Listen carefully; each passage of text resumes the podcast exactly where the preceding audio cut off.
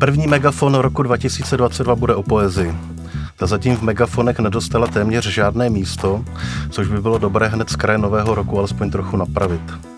Poezie je na okrajovost a nezájem zvykla. Asi není nic divného, když se okrajový žáden nevyhřívá v kuželech světlometů. Jsou i takové názory, že by jí přílišný zájem poškodil nebo možná i odčaroval.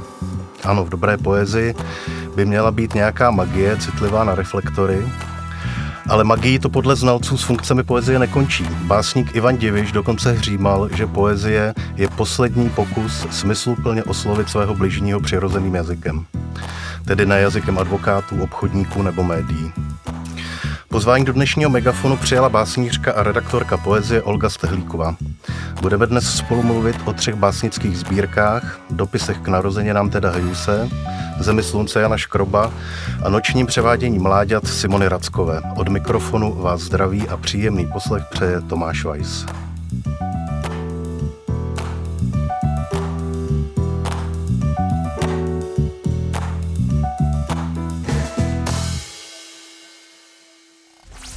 Posloucháte Megafon, podcast ze světa knih, který vám přináší knižní obchod Kosmas. Tak eh, na začátek eh, povídání nad ohlášenými sbírkami mám na tebe, Olgo, nějaké osobní otázky. Eh, za prvé mě zajímalo, jestli pořád platí, že jsi redaktorka internetového časopisu Raft, což je pro ty, kdo nevědí, takový vlastně tvar pro poezii na internetu. Jestli ještě pořád dál řídíš edici poezie v nakladatelství Odeon a tak jestli spolupracuješ na pořadech o poezii s českým rozhlasem nebo něco z toho neplatí, anebo něco nového přibylo? Raft je eh, magazín tvaru, který není zaměřený jenom na poezii, ale i na jiné žánry. A od svého založení v roce 2016 až do Loňska měl periodicitu obtýdení a od letošního roku to jest od tohoto měsíce přechází na nižší periodicitu, bude vycházet už jenom jednou měsíčně a od roku 2020 se v něm editorsky střídám s kolegyní Jitkou Srbovou, takže už na to nejsem sama. E, to aktuální číslo Raftu připravila zrovna ona, Jitka, a je na téma síla myšlenky, protože všechna ta čísla Raftu jsou monotematická a zdá se, že se nám to snad podaří udržet i v, nadále i v dalších letech. Co se týče té odeonské e, edice poezie, tak tam zatím vyšlo osm básnických sbírek a teď jsou v sazbě dvě další. Bude to sbírka Marie Šťastné a Radka Malého, tak na ty se moc těším. Už jsem viděla dneska zrovna obálku, vypadá pěkně. A tak jsem ráda, že to s tou novou edicí poezie Odeon eh, stále ještě drží a že i autoři... To už je taková sedma nebo osma? O, teď bude právě devátá a desátá, devátá osm a už desátá. vyšlo, ano. Tak jsem ráda, že Odeon poezii má nadále chuť podporovat, protože, jak je asi jasné, tak to není zrovna vydělečná činnost. A co se týče Českého rozhlasu, tak tam už bohužel nespolupracuji na těch pořadech jako dřív, protože akcent zřejmě skončil, mhm. ale nadále tam pokračují pořady, jako je třeba Souzvuk nebo eh, pořady, které se věnují dramatizaci poezie, řekněme, nebo její recitaci s komentářem, tak tam pořád ještě občas něco připravím. Teď zrovna eh, to byla sbírka Kláry Goldstein a Erika Jakuba Grocha, dokonce v mém překladu, takže tam se mi krásně vybíralo, ale jinak s rozhlasem už ne.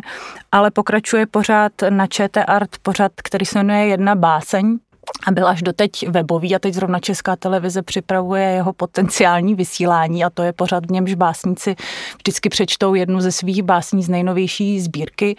Je to teda autorecitace, a ta je na webu doprovázená takovým interpretačním výkladovým komentářem, který píšu už docela asi třetím myslím, rokem, tak to je asi 80 interpretací těch básnických sbírek, ne teda jenom té jedné dílčí básně, která tam zrovna zazní v autorském přednesu, ale celé té knížky vždycky, tak tam si myslím, že to je takový pokus české televize, který velmi kvituju, přiblížit poezii lidem ve veřejnoprávním médiu očekávatelný, ale úplně to tak nebylo vždycky, takže jsem ráda, že se to daří. Na té no, strany eh, sama služba? Služba lidu, služ, ano. Služba lidu a, a poezii a máš přitom ještě čas na vlastní psaní?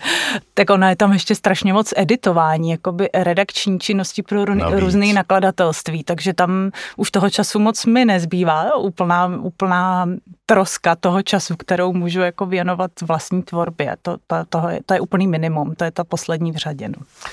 Já mám tady na začátek uh, pro tebe takovou poetickou hádanku jako pro zkušenou profesionálku. Jo? Ano, tak s vámi, ano. kdo napsal tohle? Včera na oslavě 11. narozenin Radunina syna za mnou přišel fousatý fešák v horolezecké mikině a řekl, z který ruky chcete? Bylo mi z něj teplo a rychle jsem řekla z této. Otevřel daň s lístečkem, na který někdo propiskou poněkud dětským písmem napsal, neexistuje nic, co by za něco aspoň trochu nestálo. Koukala jsem jako puk a on se zeptal, jestli si to taky myslím. To bych skoro řekla, že snad musí být taková zvláštní žena, kterou nikdy nikdo nevěděl a která se jmenuje Jaroslava Oválská, je to tak? Je, je, je, no. Zdáleně mi to něco říká, no.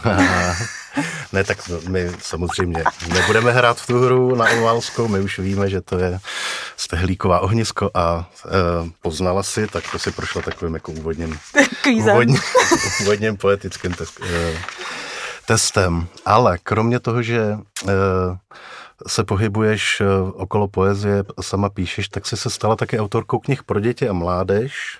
Máš už vydaný tři knížky a čtvrtá vyjde co nevidět. A je to zvláštní, zdá se, že je to opravdu tak, že spisovatelky a básnířky, které mají děti, se prostě jednoho dne chtě nechtě stanou autorkama knih pro děti. No tak to je provokativní otázka samozřejmě, nebo hozená rukavice, protože samozřejmě znám řadu básnířek, který eh, knížky pro děti nepsali a nepíšou a znám mnoho autorů knih pro děti, které, kteří nepíšou poezii žádnou nebo nejsou činný v, jinde, v jiných žánrech, výlučně se specializují na tvorbu pro děti a mládež a navíc si nemyslím, že se to nějak jako výběrově týká žen. Ono by se to zrovna tak mohlo týkat mužů, že jo? No, může Já, to být třeba... Naběhl jsem si uznával. Ne, ne, ne, že to může být třeba daný tím, že to je mm, pro ty autory, co se rozhodnou psát pro děti, um, nějaká potřeba naplňovat uh, svoji představu o literatuře pro děti a mládež, kterou třeba nenašli, jednak když byli oni sami malí, třeba je něco neuspokojovalo, nebo jim něco chybělo, nebo si prostě doplňují něco, co jim samotným chybělo, anebo potom zjistili, když měli sami děti nebo vnoučata, že by chtěli, aby ty děti slyšely ještě tohle, tenhle příběh, tak třeba jestli tam není spíš něco z toho rodičovství, než něco z toho z toho dětství. No, mm-hmm. nevím, nevím, to je jako spekulace. Ano, no, no tak eh, každopádně čtvrtá knížka, která vyjde, se bude jmenovat Mojenka, protože je to uh, vlastně uh, novinka, která postupně přichází do knihkupectví, tak jestli něco můžeš říct k jejímu obsahu? Mojenka je knížka, myslím si, určená pro děti okolo deseti let. Já jsem měla takový přání napsat příběh ze současnosti, kde by nebyly fantazijní prvky, eh, který by se prostě čistě opíral o realitu žitou dnešního dítěte, které bydlí třeba někde za Prahou nebo na okraji Prahy na nějaké vesnici, někde ve středních Čechách, dojíždí. Ehm, prostě měl, chtěla jsem, aby to byl co nejnormálnější příběh, který ale bude napínavý a dobrodružný spíš eh, bez využití nějakých čar a kouzel. Chtěla jsem prostě jakoby ukázat, že ta krása a tajemství a dobrodružství jsou v tom normálním životě nebo můžou být, nebo si je tam člověk může najít. A chtěla jsem, aby tam hrála důležitou roli příroda a i v souvislosti s tím, že to je, se odehrává za Prahou, tak mě přišlo zajímavý ukázat dětem, že pod tím slovem příroda si nemusí představovat amazonský prales nebo oceán, ale že krásná příroda nebo zajímavá příroda a třeba i hodně divoká příroda je i v Praze nebo kousek za Prahou. Tak to byly takové moje motivace. Ta mojenka je holčička, která miluje přírodu, k čemuž ji přivedla její maminka, ale bohužel její maminka těžce onemocnění a ona i mojenka, i celá její rodina se musí s tou novou situací nějak poprat. Uh, nějak se s tím vypořádat. Takže má to být takový dobrodružství, ale z obyčejného života. No. Tak mm-hmm. tolik k mojence asi. No. Dobře. Uh, uh, já ještě teda jenom, jestli můžu, tak dodám, že tu knížku uh, jsem si jaksi přivedla do nakladatelství spolu s ilustrátorkou uh-huh. a ta je tam pro mě strašně důležitá. Je to Andrea Tachezi a ona úplně prostě dokonale k mým představám na, nailustrovala uh, prostě překrásné obrázky, které přesně uh, odpovídají tomu, jak jsem si to představovala, takže to bylo pro mě hrozně velký štěstí, že jsem na ní natrefila a že uh, toho takhle přijal jako celý balíček.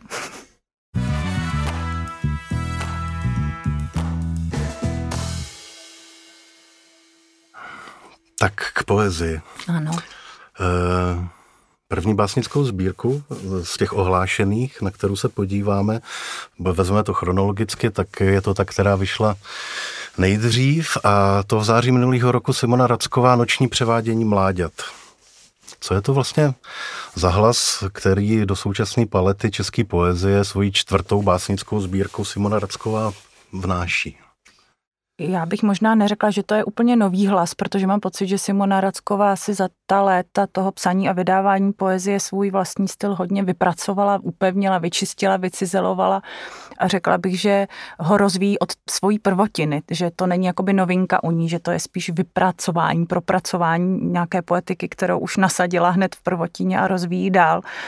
Myslím si, že teď už je to hlas úplně nezaměnitelný, určitě silný a snad nikoho ani Simonu neurazím, když řeknu, že je výrazně ženský po mém soudu, protože Simona se věnuje, když zůstaneme u těch tématů, té tématické linky, takovým tématům, jako je mateřství, eh, láska, přitažlivost mezi lidmi a konkrétně ženami a muži, nebo přátelství mezi ženami, takže bych se tomu těžko vyhnula, tomu ženskému prvku, ale nechtěla bych, aby to vyznělo tak, že to je nějaká ženská poezie v pejorativním slova smyslu, ve kterém se o poezii psané ženami někdy ještě stále mluví nebo mluvívalo.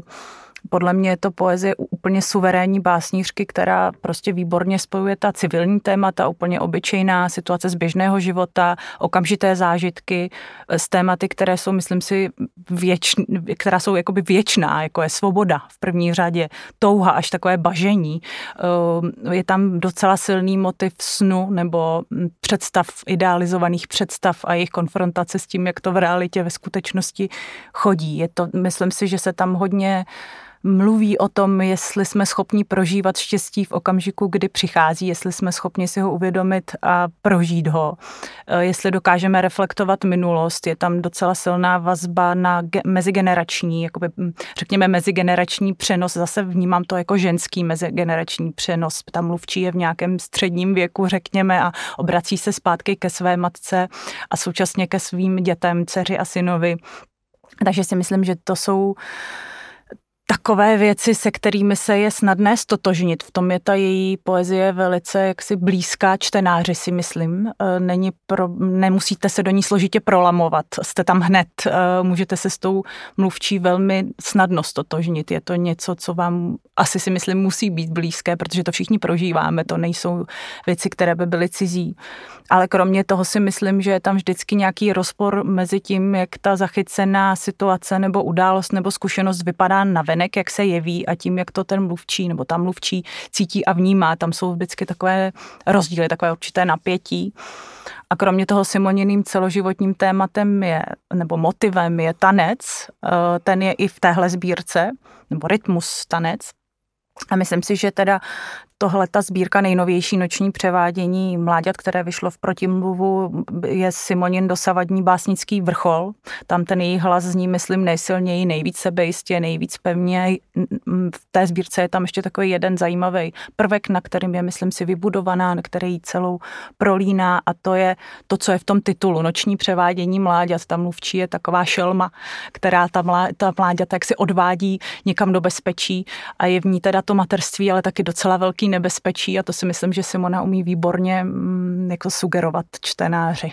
Hmm. Co je, kdo je to ta lvice, jestli je to ta laskavá, hladivá, pečující ochranářka a nebo šelma, která dokáže někoho roztrhat hmm. na potkání. Je, já s tou srozumitelností která je vlastně jako velmi příjemná, protože člověku vlastně umožní moc se v tom jakoby neňahňat, ale přímo být v tom, v tom příběhu. Eh, souhlasím úplně naprosto. Zároveň eh, na mě z té sbírky opravdu jde taková jako praskající elektřina, takový elektrizující vlastně jako napětí mezi těma událostma a těma, těma slovama zároveň to, co mám vlastně rád na básnicích, je taková nějaká určitá opravdovost, že tam není takový hraní si a blbnutí a je to braný jako hodně vážně. Zároveň nevím, jestli je to mnou, nebo jak to vlastně je, ale já, já z té poezie jako vnímám takový silný erotický náboj.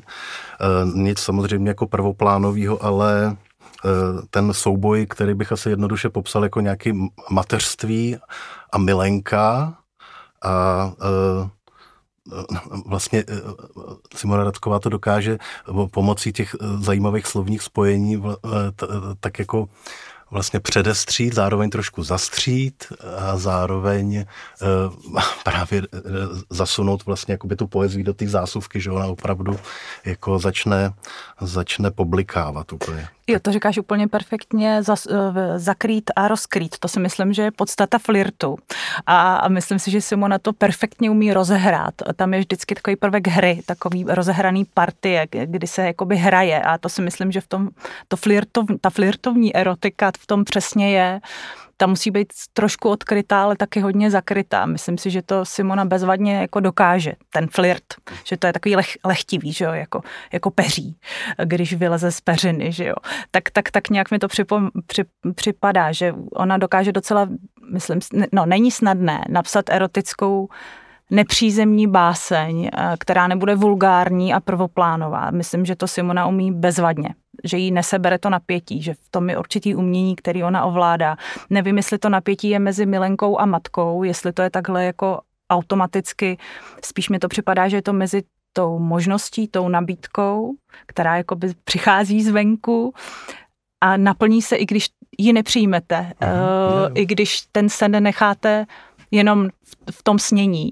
Jakoby zkusíte si to, jak by to asi bylo, jak by ta situace erotická asi vypadala, ale ona se může a nemusí naplnit a pořád tam je v té básni jako potencialita, která jako existuje už tím, že je ta potenciálnost v ní, jestli mi rozumíš. Jo, jo, jo, ano, ano. Uh, no, no, no. Takže ten výběr tam je vždycky taková možnost jako pro tu mluvčí, že má na výběr jestli ten sen a ta realita, jestli budou mít pro ní stejnou hodnotu, mezi tím, jestli to, jak se prezentuje ta žena v té poezii vystupující, protože jinak to nelze říct, jak se vystavuje ven, tomu protějšku nebo okolí a tomu, jak to prožívá ve skutečnosti eh, tu situaci, to už jsem říkala, je tam nějaký rozdíl mezi jakoby bezstarostnou, veselou, silnou, krásnou ženou a takovou docela křehkou, úzkostnou bytostí, která je nejistá uvnitř. Mm, tam je to vždycky taková hra u Simony a myslím si, že tu hru vždycky krásně nahodí a nenechá jí úplně jako spadnout dolů, že by tam došlo k nějaký remíze nebo šachmatu. jako je to rozehraná vždycky partie, ale mně připadá důležitý, že Simona s tou svojí mluvčí lirickou, jestli chcete, že dokáže být nejednoznačná, eh, jako komplikovaná a komplexní, že to není jako jedna fazeta mluv, tý mluvčí, já jsem teď tady ta matka, já jsem teď ta milenka, já jsem ta dcera, že ty role um, dokáže jaksi ukázat v té nesnadnosti a prokombinovanosti, že to není vždycky jenom ta jednorozměrná, nekomplikovaná láska k dětem nebo bezstarostná úcta k matce, nebo jak bych to řekla, jo, že ty fazety fáze ty tým mluvčí jsou přeci jenom eh, mnohem spíše odpovídající realitě tím, že nejsou jednoznačný. Uh, není to prostě jednoduchá osobnost a ta její mluvčí mi připadá, že vždycky jako trošku svádí takový boj o, o svoji jako integritu a svobodu a um, ptá se nebo spochybňuje to, a bojuje s tím, aby s ní někdo jakoby kradl, eh, aby si z ní jako odebíral, abych tak řekla, aby ji omezoval, chceš-li.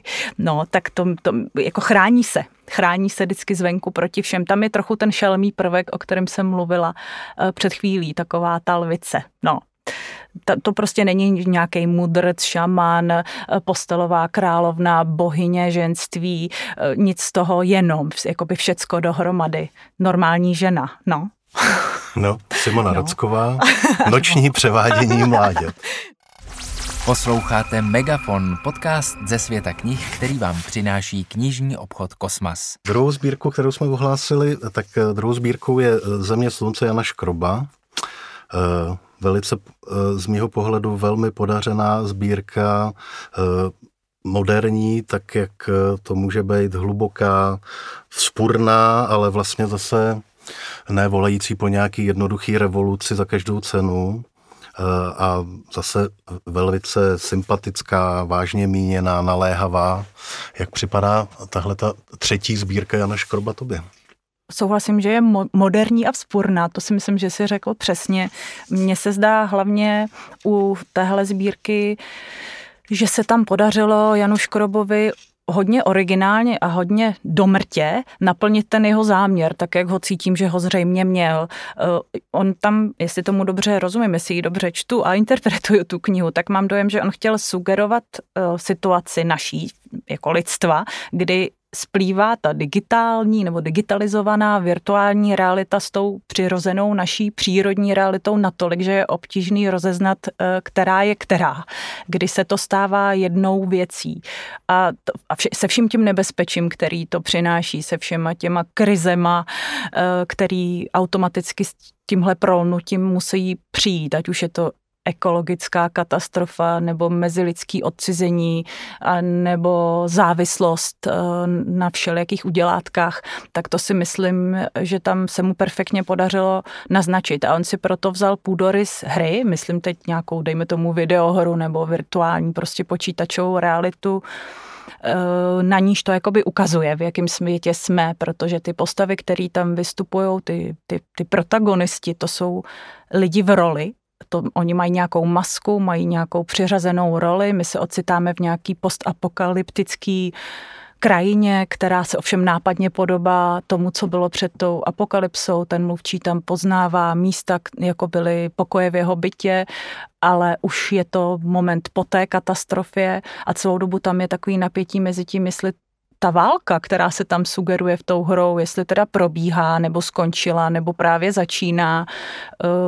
V tom je určitá děsivost, která je tam, myslím si, bezvadně naznačená i rytmem, ke kterému se asi ještě mm-hmm. předpokládám, dostaneme. Takže si myslím, že jenom abychom to ještě těm posluchačům, kteří třeba tu sbírku nečetli, přiblížili. Ten mluvčí teda běží nějakou krajinou, která je děsivě zdevastovaná, je to skála, písek, nedostatek vody, jsou tam nějaký zbytky porostu všechno je prosíťováno, všechno je prostě protknuto kabelem, eh, tam je nějaký nebezpečí, který jsme přesně nepochopili, v čem spočívá, jestli jsou to zbraně, nebo to je nějaký jiný ohrožení, v čem spočívá vlastně ta válka. Eh, je to teda tak, že my tu katastrofu pořád žijeme a neuvědomujeme si to, nebo ji nevidíme, že se odehrává, že se děje ten děj té sbírky má docela vyprávěcí ráz, je to trochu taková narrativní sbírka, ty básně na sebe navazují a dohromady tvoří určitý příběh, který se ubírá od někud někam, ačkoliv ta sbírka má dvě části a mohlo by se zdát, že ta druhá je trochu jiná, tak si myslím, že tam tu návaznost lze, lze nacházet, protože ji tam autor chtěl vtělit. No, ten, ten, ta nedefinovatelná válka, během níž se ta země, jestli jsme ovšem na zemi, eh, je to taková přeonačená krajina, která ale teda je jakoby pořád něčím zemi blízka, tak on tam poznává ten svůj byt, svoji partnerku, svoje protihráče, ty jsou popsaný tak, že si nejsme jistí, jestli to náhodou nejsou ti jeho kolegové, co s ním hrajou na jeho straně. Myslím si, že tam je bezvadně tohleto na, ta nejistota, že čtenář je v ní udržován docela dlouho, že se to Honzovi Škrobovi dobře podařilo najít. Je tam hrozně důležitý eh, to, že ten, ten, kdo mluví, ten mluvící subjekt, že má pořád po ruce nějaký takový digitální pomůcky. Eh, furt je jakoby zasít zasíťovaný, to jsou a zaheslovaný. Je tam takový moment, jako taková paranoja toho, kdo mě pořád sleduje, kde je ten velký bratr, kdo drží ten, tu myš, nebo ten, já nevím, jak se to jmenuje, ta herní ten, konzoli v ruce, dron, dron, dron, pořád je sledovaný, furt jsou tam slova jako bezpečnostní kamera, chytré hodinky, externí disk, eh, paměťová karta, bankomat, kódovací tabulka, virtuální peněženka, jo? vždycky jakoby něco elektronického, co dokonale nahrazuje něco reálného. Tak to si myslím, že... No a pak se stejně ukáže, že všechna tato zotročující jako manipulativní udělátka máme v sobě nějak už integrována jako naší součást, že jsou ostatně ty kabely podzemí a i na té zdevastované krajině je ten signál. I tam u ohniště někde v poušti chytíš wi Takže to si myslím, že, že jako hrozně dramatický, tak jak to ale odpovídá skutečnosti. No. Tak. Um, já um, u Honzy Škroba ještě cítím vlastně něco, jako je uh, přihlášení se ke křesťanství a uh, on tyhle ty věci má uh, vlastně velice jemný, ne, nemá samozřejmě v tom nic bigotního, vlastně se tam ta náboženská terminologie ani neobjevuje, ale jsou tam uh, vlastně takový zvláštní důrazy, uh, který uh, člověk, myslím, dokáže identifikovat, eh, hledá se tam ta eh, láska, hledá se tam ta lidská opravdovost, lidská blízkost. Ta sbírka je podle mě vlastně velmi angažovaná, eh, ale ne tím humpoláckým způsobem, jak známe prostě třeba některé sbírky, ale spíš se mi zdá, že ta angažovanost se tam projevuje určitým a vlastně takovým šepotem než řevem, ale nevím, jestli s tím souhlasíš? Se šepotem asi úplně souhlasit nemůžu. Mně to připadá, ehm, jak jsem na začátku říkala, že tam je takový soulad formy a obsahu. Jestli jsem to řekla, protože to mi pro tuhle knížku připadá důležitý, tak tam se ta agrese toho herního světa docela jako je tam v souladu s tím, jak je ta báseň udělaná, jak je rytmicky rozsázená, jak jsou tam ty neustálý, neutuchající veršový eh, přesahy, anžamanty, prostě je tam vždycky přesah toho, obsahu jednoho verše, ten přetejká do druhého, ale ten předchozí už byl zalomený a to nutí toho čtenáře, aby pořád četl dál a dál. Je to strašně to ubíhá, je to velmi jako rychlej tok, nemůžete se zastavit, protože jinak nedojdete k té myšlence, ona pořád pokračuje na dalším a dalším a dalším verši eh, ten prvek je tam všudy přítomný. Ten takže, rytmus je úžasný. Ano, úžasný. Je, to tak, je to rozsekaný a přitom to teče pořád. A myslím si, že tím se Honzovi podařilo jakoby eh, naznačit to, to hraní, to hráčství a v tom je jako nezměrná agresivita, takže tam já jakoby nevidím moc něčeho stišeného, naopak mě to připadá velmi křičící. A co se týče toho, dejme tomu spirituálního nebo jako náboženského prvku, tak ten tady v téhle knížce, aspoň tak, jak je to tam popsáno, tak tam boha nahradila architektka sítí, že jo? architektka sítí je ta bohyně, jednak je to žena a jednak je to zase něco virtuálního, umělého, plus ty hráči, tam ty postavy, ty figury, nemusíme jim říkat hráči, prostě ty bytosti, které tam vystupují jako postavy, tak uh, oni se přiklánějí k takovým, řekněme, pohanským nebo starobylým rituálům. Tam je, tam jako u ohniště nastávají různé jako čáry, eh, šíří se tam černá magie. Zase je otázka, jestli to je součást hry, nebo tam jsme se prostě dostali teď. Eh, takže tam bych křesťanství jako hledala horko těžko. Asi bych ho tam spíš nehledala. Spíš ten přerod k něčemu, kde se jako, že jsme v situaci, kdy hledáme zoufale toho Boha, hledáme zoufale to naše lidství, hledáme zoufale nějakou lásku, ale jsou to pořád náhražky, nebo takhle mi připadá, že je možný, že tohle chtěl Honza Škrop tou sbírkou říct.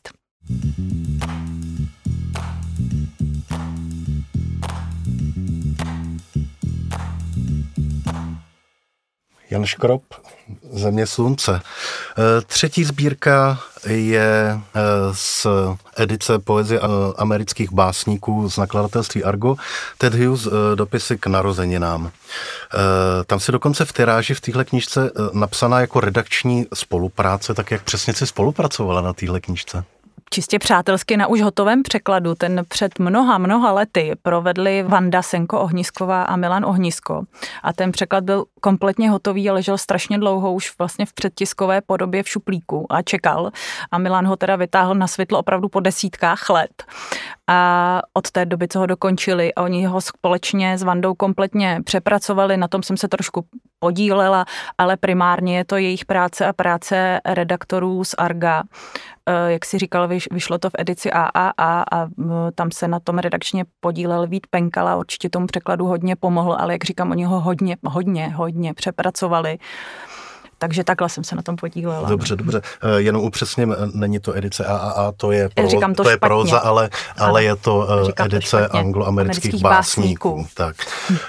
Ted Hughes byl mezi lety 56 a 63 ženatý s, bás, s básnířkou Silví Platovou, to je asi mezi lidmi, kteří sledují trochu poezii, známá věc. Silvia Platová se v roce 63 otrávila plynem. Její celoživotní deprese byla dovršena manželstvím a pozdějším Hughesovým vztahem s jinou básnířkou. Na okraj budeš řečeno, že i ta si po vztahu s Hughesem vzala život. Co je to tedy za text, který Hughes 25 let eh, spisoval a vypisoval se v něm eh, z tragického vztahu? aniž by v těch svých textech vlastně promluvil o sebevraždě Silvie Platové nebo nějaké vlastní vině. Co to tedy v té sbírce popisuje? No, myslím si, že ta tragédie jejich manželství a života Silvie Platové a i ta jeho vina potenciální. Eh, jsou tam od první do poslední básně přítomny jaksi mezi řádky. Nemyslím, že by se v těch básních nějak vyvinoval, ale spíš si uvědomuje, kde třeba něco přehlížel, něco zásadního. To tam je, myslím, docela opakovaně, tenhle moment. Je to ještě mnohem díl, co na tom textu pracoval, spíš to bude asi 35 let, protože on začal pracovat na té první básni hnedka po sebe vraždě Platové v roce 63 a tu sbírku psal až do své smrti v roce 1998.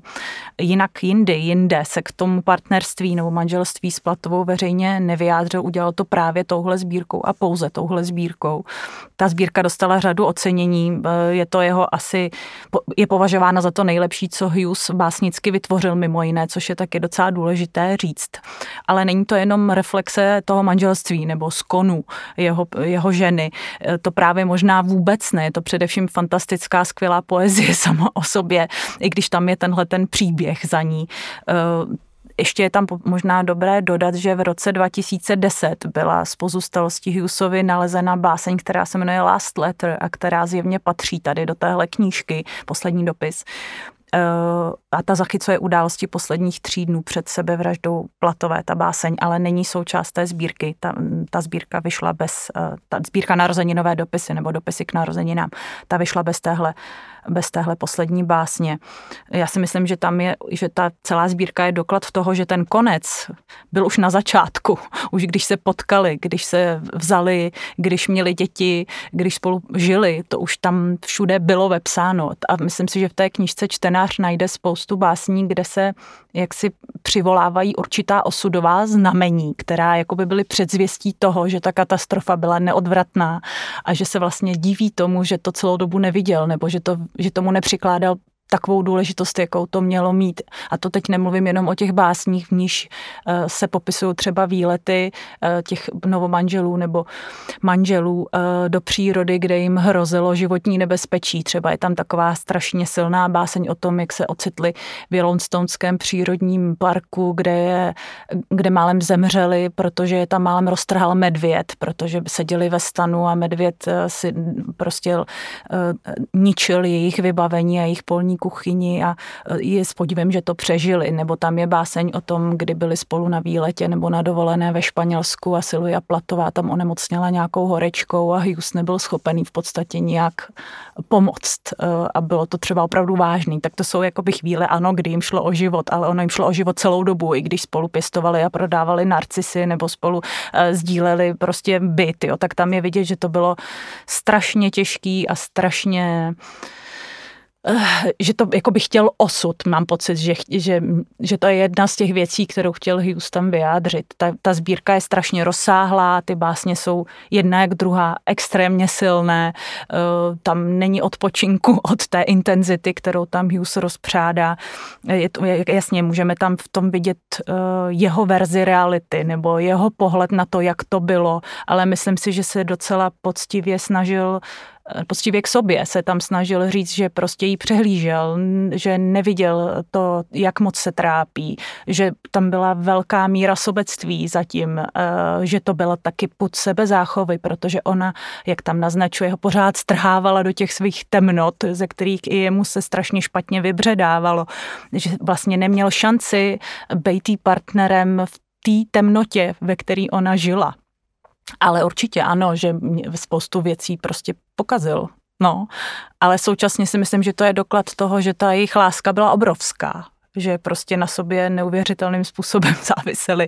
Ale to bych pořád mluvila jakoby o tom vztahu, nebo o tom jejich životním příběhu, který je za těma básněma, ale myslím si, že by bylo dobrý, kdyby čtenář snad tohle ani nevěděl, kdyby to četl jako poezii a ten příběh k tomu vlastně vůbec nepotřebuje znát. No. Mm-hmm. Jsou to skvělý básně primárně. Tyhle uh, Hejusovy dopisy poetický uh, vlastně v tom našem výběru byla jediná překlada, překladová sbírka. Uh, a mě u toho napadlo, co, jak vlastně taková zajímavá teda zajímavá, to je špatný slovo, eh, silná, naléhavá básnická sbírka prostě od člověka, který je považovaný za jednoho z největších básníků 20. století, tak eh, jak, když přijde do eh, českého básnického prostředí, jak vlastně takový překlad na, na básníky jako působí? Jako, máš zkušenost s jeho čtou a že se třeba tím dá i nějakým způsobem inspirovat, i když neopisovat? No tak je to, myslím si, událost, ne, ne, nevím jestli roku minulýho, že ta knížka vyšla, ale klidně i pětiletky, nebo ne, jak to říct, takováhle kniha u nás věru často nevychází. Myslím si, že ta sbírka tady strašně chyběla, takže jsem hrozně ráda, že vychází v češtině, protože uh, měl by ji číst každý.